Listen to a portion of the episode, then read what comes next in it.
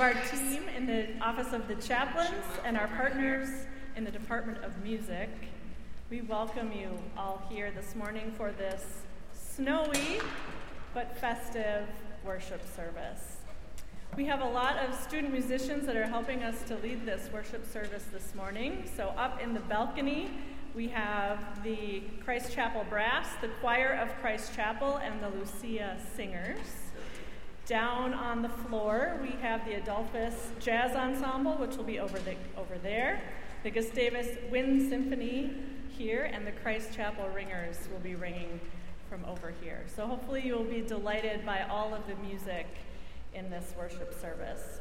We will be celebrating the sacrament of Holy Communion, and here in Christ Chapel we practice open communion, which means that wherever you are in your journey with God, you are welcome to participate in that meal of God's grace. And we will have stations throughout the chapel. So just follow the lead of the ushers, and they will tell you where your section can go to receive the sacrament of Holy Communion.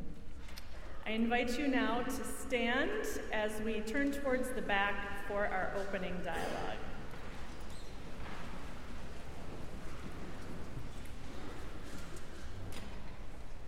Gracious God, Spirit of life, source of possibilities, breathe life into us this day. Breathe life into us this day. As we gather on this day of celebration, let us embody life in its fullness, in all that we do, O God. Breathe life into us this day. As we listen and ponder, as we deepen and explore, as we laugh and play, as we live this day with integrity, as we live this day in community, O God. Breathe the life of life into us this day. Amen.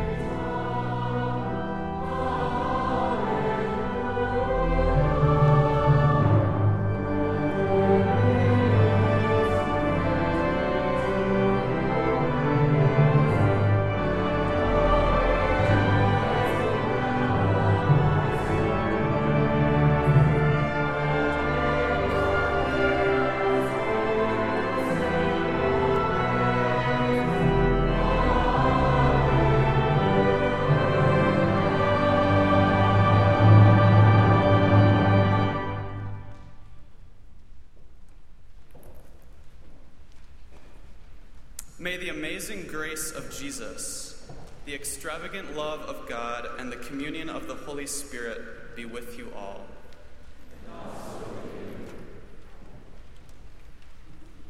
Let's sing.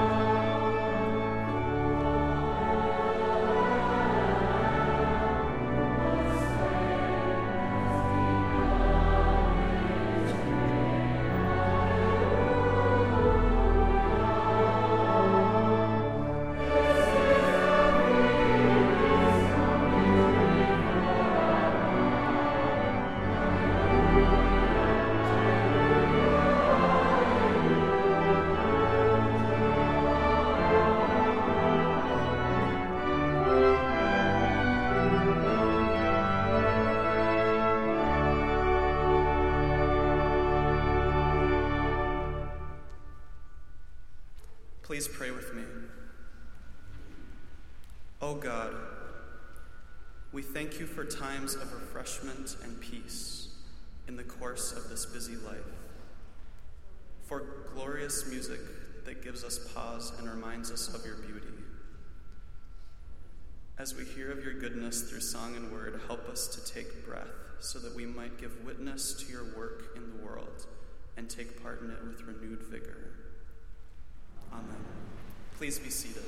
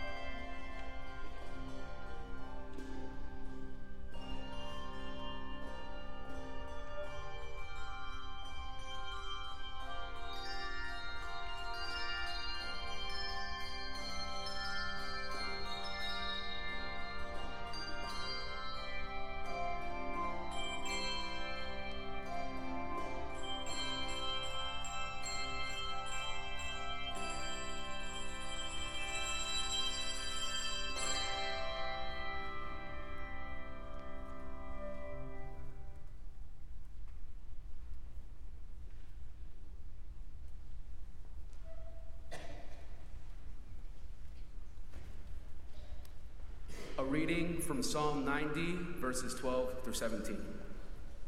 Make us realize how short life is, that we may gain wisdom from the heart. God, relent. How long before you have mercy on your faithful ones? When morning comes, fill us with your love, and we will celebrate all our days. Give us joy for as many days as you afflicted us, for as many years as we knew misfortune. Let your work be seen by your faithful, your glory be witnessed upon by their children. Let God's favor be upon us. Grant success to the work of our hands, success to the work of our hands. Holy wisdom, holy word. Thanks be to God.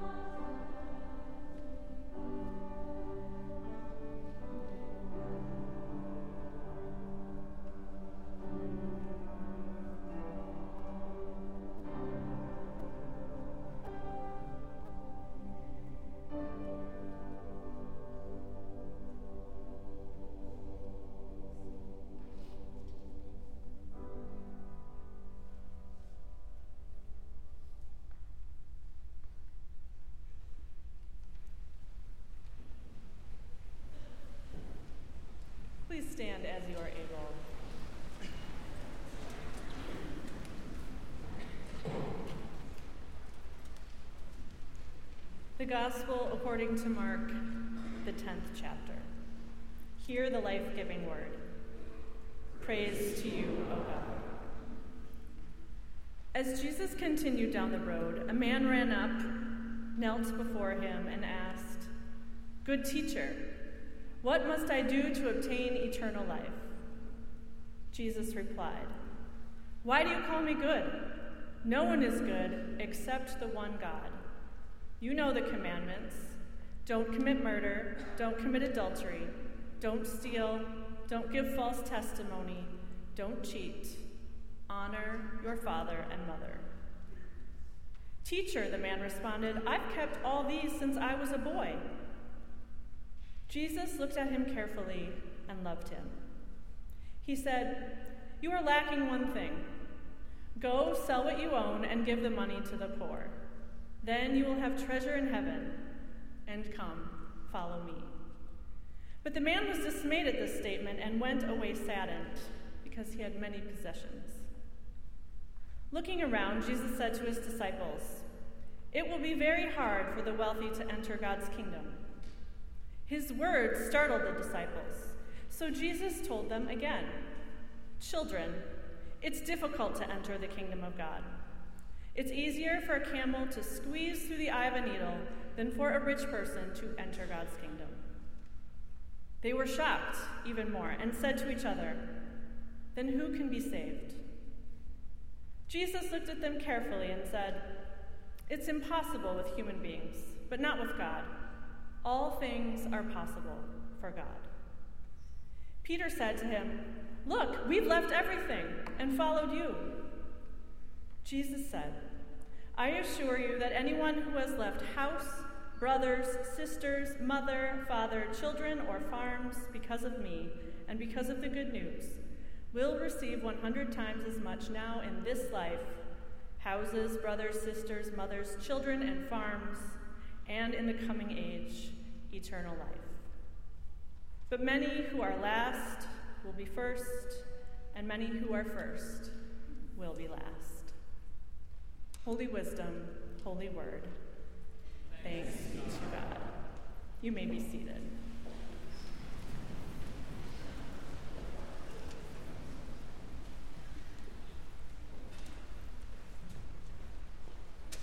Nobody likes being last. For many of us, the fear of being last goes back to our childhood. You might be able to recall a time when teams were being picked for kickball or football or some other game at school or with friends in the neighborhood. The captains were always identified first, guaranteeing them a place on a team. And then the painstaking process began for everyone else. While the captains alternated taking turns to make picks for their teams, everyone else just stood there, hoping to be picked as early as possible and praying that they would not be the last person standing there waiting to be chosen. The fear of being last and the accompanying shame that often comes with actually being last stays with us throughout our lives. We don't want to be last in our class in terms of grades. We don't want to be the last person to find out we got into the college of our choice. We don't want to be the last chair in our section or the last string quarterback on the team. We don't want to be last in a long line at an amusement park for our favorite roller coaster ride or in the long line in the cafeteria to get brunch after this service. We don't want to have the last registration number for picking next semester's classes or the last room draw number in the process. And as we get older, we don't want to be the last person in our friend group to find a job after college or to celebrate a marriage with a life partner. We don't want to be the last person we know who can afford to buy a house or a car. And as I've learned from my 98 year old grandmother, it is really hard to be the last of your friends to be alive. Nobody likes being last. Being last evokes feelings of shame and fear, rejection, embarrassment, maybe even self loathing and loneliness. Which is precisely why it is important to note that Jesus seems consistently to have had the most compassion for those who were counted as last in society's hierarchies. People who were poor, hungry, sick, and despised by others, and ordinary women, children, prostitutes, and tax collectors. In today's challenging story about Jesus' interaction with an unnamed rich young man that we heard today from the Gospel of Mark, we hear Jesus sum up his main point about a coming reversal of fortunes when he says to the disciples at the end of the story, But many who are first will be last, and many who are last will be first. For anyone who constantly feels like they are getting the short end of the stick in life, these words from Jesus might sound like really good and welcome news. God will make them first for once in their lives. It's about time. But for the main character in today's gospel story, the unnamed rich young man, this was not what he was expecting to hear. And he walked away from his interaction with Jesus feeling sad.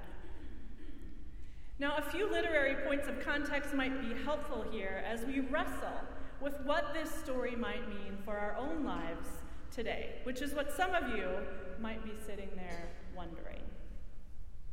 So, first, when the writer of the Gospel of Mark wanted his audience, and today that is all of us, to identify with one of his characters, he did not give that character a name. So, the fact that this rich young man does not have a name signals to us that the author wanted us to put ourselves in this rich guy's shoes and to consider how we might have responded if we would have been in his situation. Second, because the writer wanted us to identify with the situation of this young man, he does not tell us how the story ends. Instead, he leaves things open. We know that this rich young man was a religiously devout Jew who ran up to Jesus, knelt before him, and asked him his most burning spiritual question. Good teacher, he said, what must I do to obtain eternal life? And Jesus responded first by reciting a bunch of the Ten Commandments, to which this young man earnestly said that he had kept them since he was a young child. Then Jesus offered one more thing sell your stuff, give the money to the poor, and follow me. And upon hearing this, the young man walked away sad. And from there, we don't know what happened to him. Perhaps nothing changed and he went about his life as he had been living it. Or maybe he thought about what Jesus said for a few days or a few weeks or even months, and then he worked up his courage to sell his things, give his money away to those who were in need, and became one of Jesus' most faithful followers.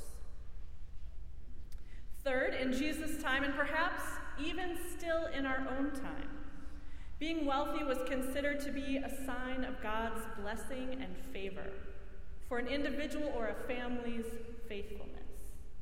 So that is why Jesus' request for the rich young man to divest himself of all his wealth was so shocking, both to this man and to Jesus' followers.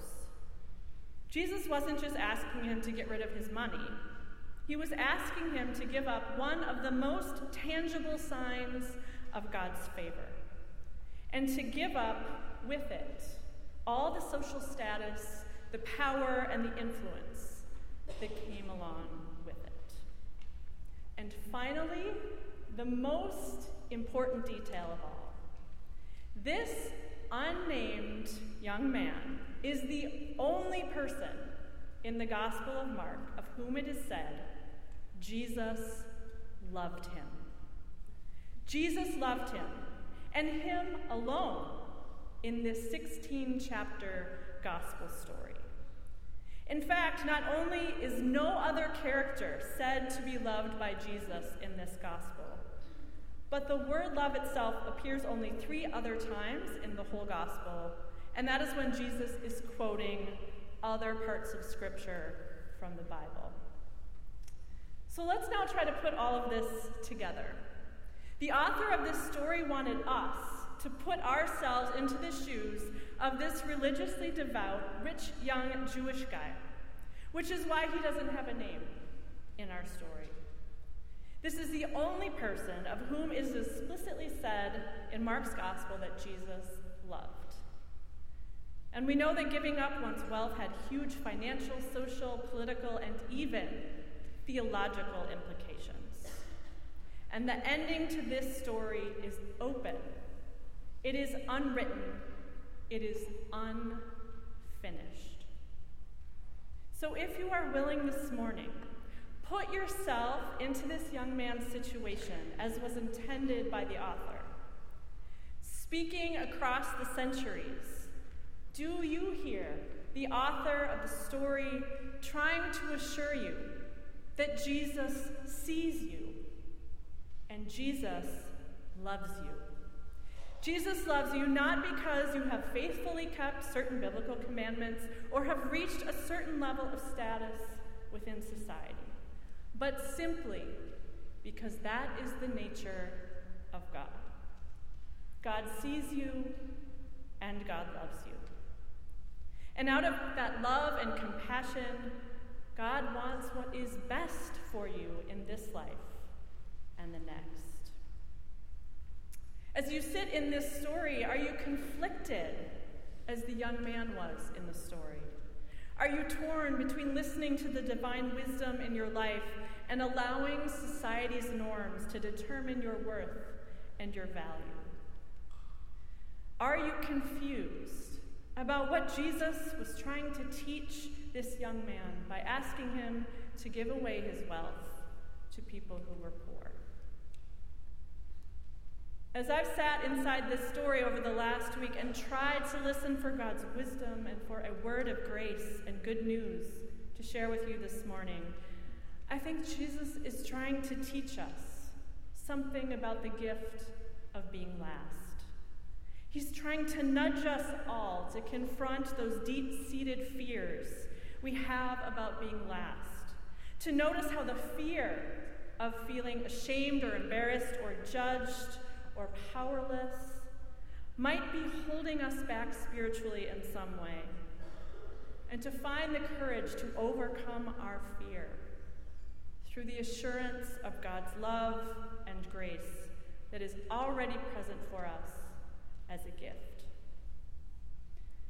If we are living a life of always striving to be first, to be at the top, to be recognized as the best or the richest or the most successful or even the most faithful, then we might just miss out on experiencing the gift that comes from taking the perspective and the position of being last.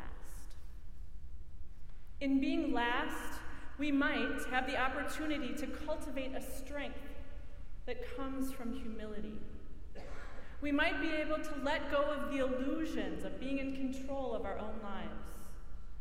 We might make time for contemplation and delighting in the goodness of God's beauty and abundant love.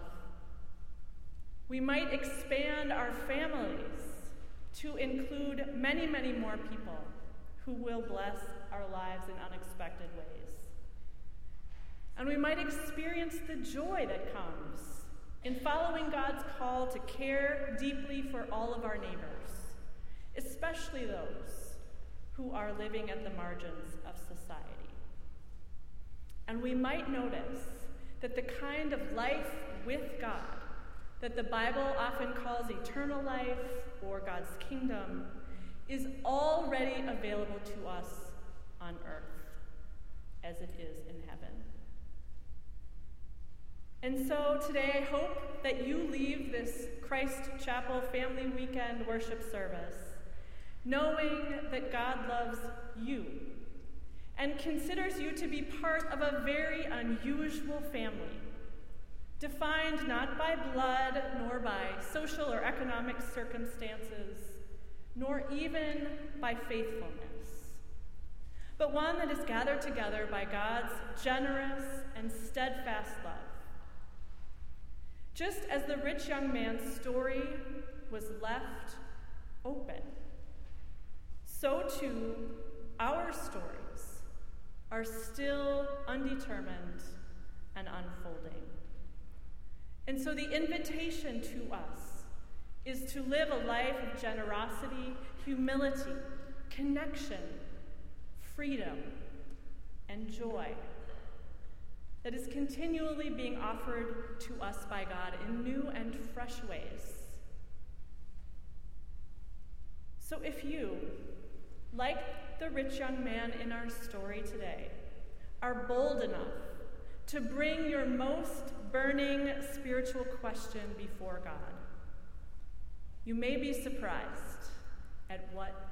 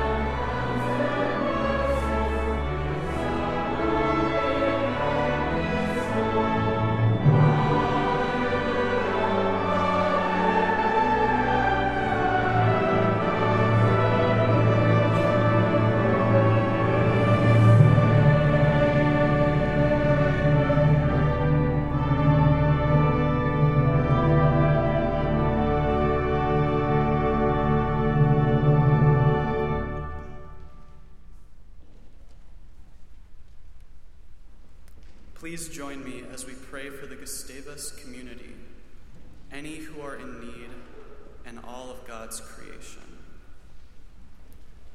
God, help us to real, recognize the opportunity and gift of being the last. Break down our need to be recognized and transform us by your gentle mercy.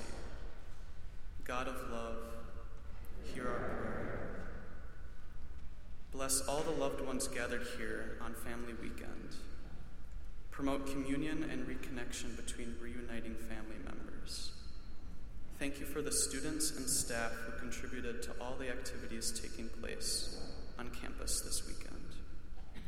God of love, hear our prayer. Accept our thanks for all the musical offerings that are given on this campus. Thank you for the songs and the voices offered up today, reminders of your goodness. Bless the efforts of the student musicians who give their time and the directors and conductors who guide them. Continue to create opportunities for us to be in community around art, music, and creativity. God of love, hear our prayer. Guide us in finding peaceful solutions to violence. Move us towards your justice in our courtrooms, prisons, neighborhoods, and campuses. Root our discussions and our actions in love and care for one another, and guide us in working towards effective change.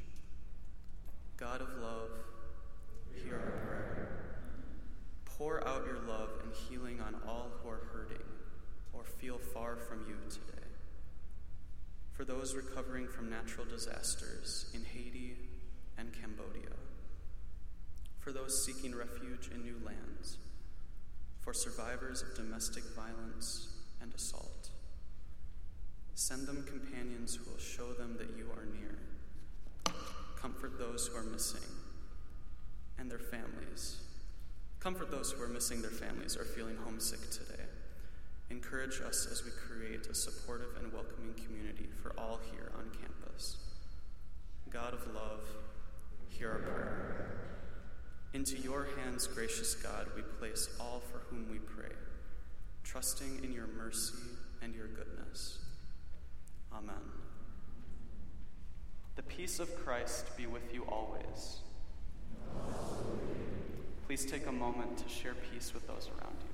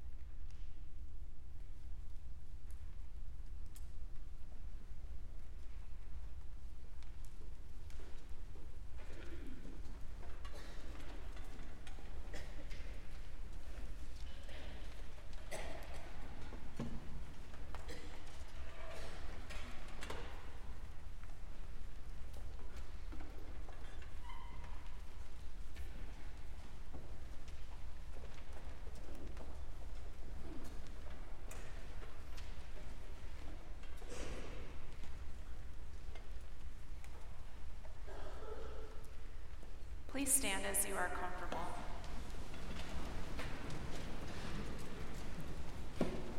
God of abundance, you take the gifts we offer and you make them plenty. Receive the gifts we bring, this offering, this bread, and this wine. As we prepare to feast on this meal of grace, prepare us to be your people out in the world. Amen. People of God, people of life, we gather as a holy communion for a meal that has been shared countless times in countless places and in countless ways.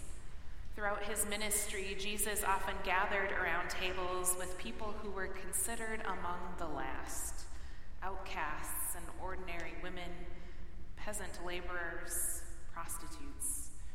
At his Last Supper, Jesus promised that whenever the bread was broken and the wine was poured, whenever his story was told around a table, he would be there. Today we remember the story as it has been told a thousand times over. We eat the bread and we drink the wine, and we affirm that we all belong at this table and that Jesus is here. When Jesus ate with his friends, he took bread, and after blessing it, he broke it and gave it to them, saying, Take, eat.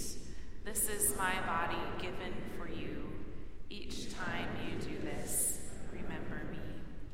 Then he took a cup, and after giving thanks, passed it to his friends, saying, Drink. This cup poured out for you is the promise of God. Whenever you drink of it.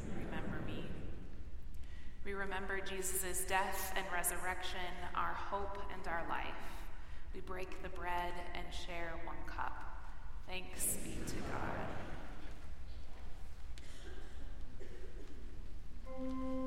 God.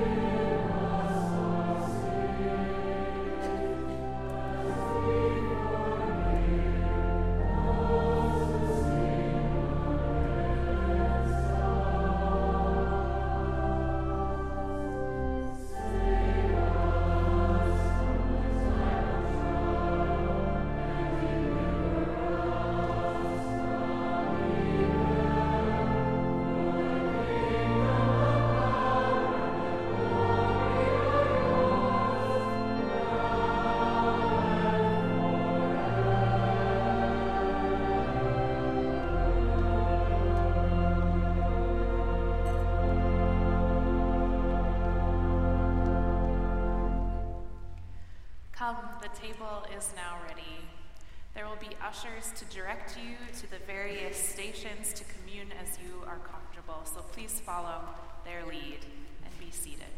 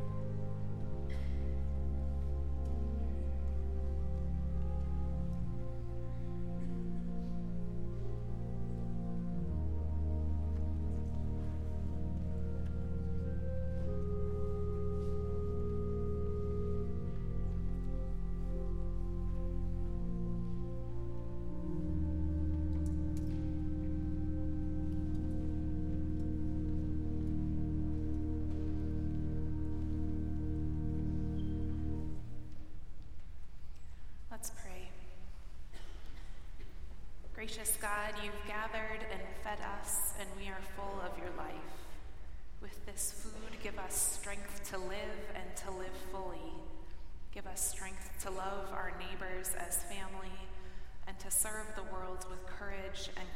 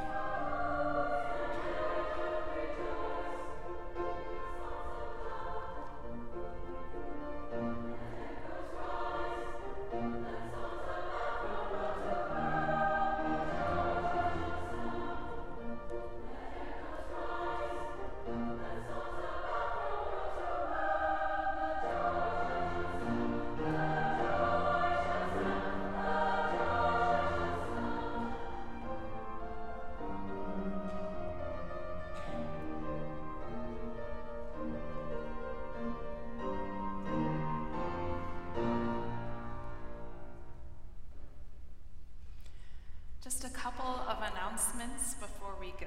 First, can we give great thanks to all of our musicians and the directors?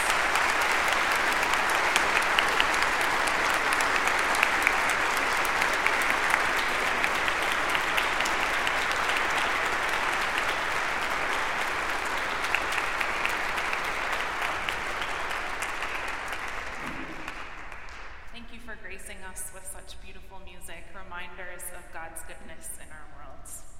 I want to invite you back here this afternoon for our musical showcase concert that features the Gustavus Wind Orchestra, the Gustavus Choir, the Gustavus Symphony Orchestra, and the Gustavus Jazz Ensemble. That takes place at 2 right back here in Christ Chapel. And I also want to invite you back here for Christmas in Christ Chapel. That is November 30th through December 2nd, and you can still purchase tickets online. Now, please stand as you are comfortable to receive this blessing.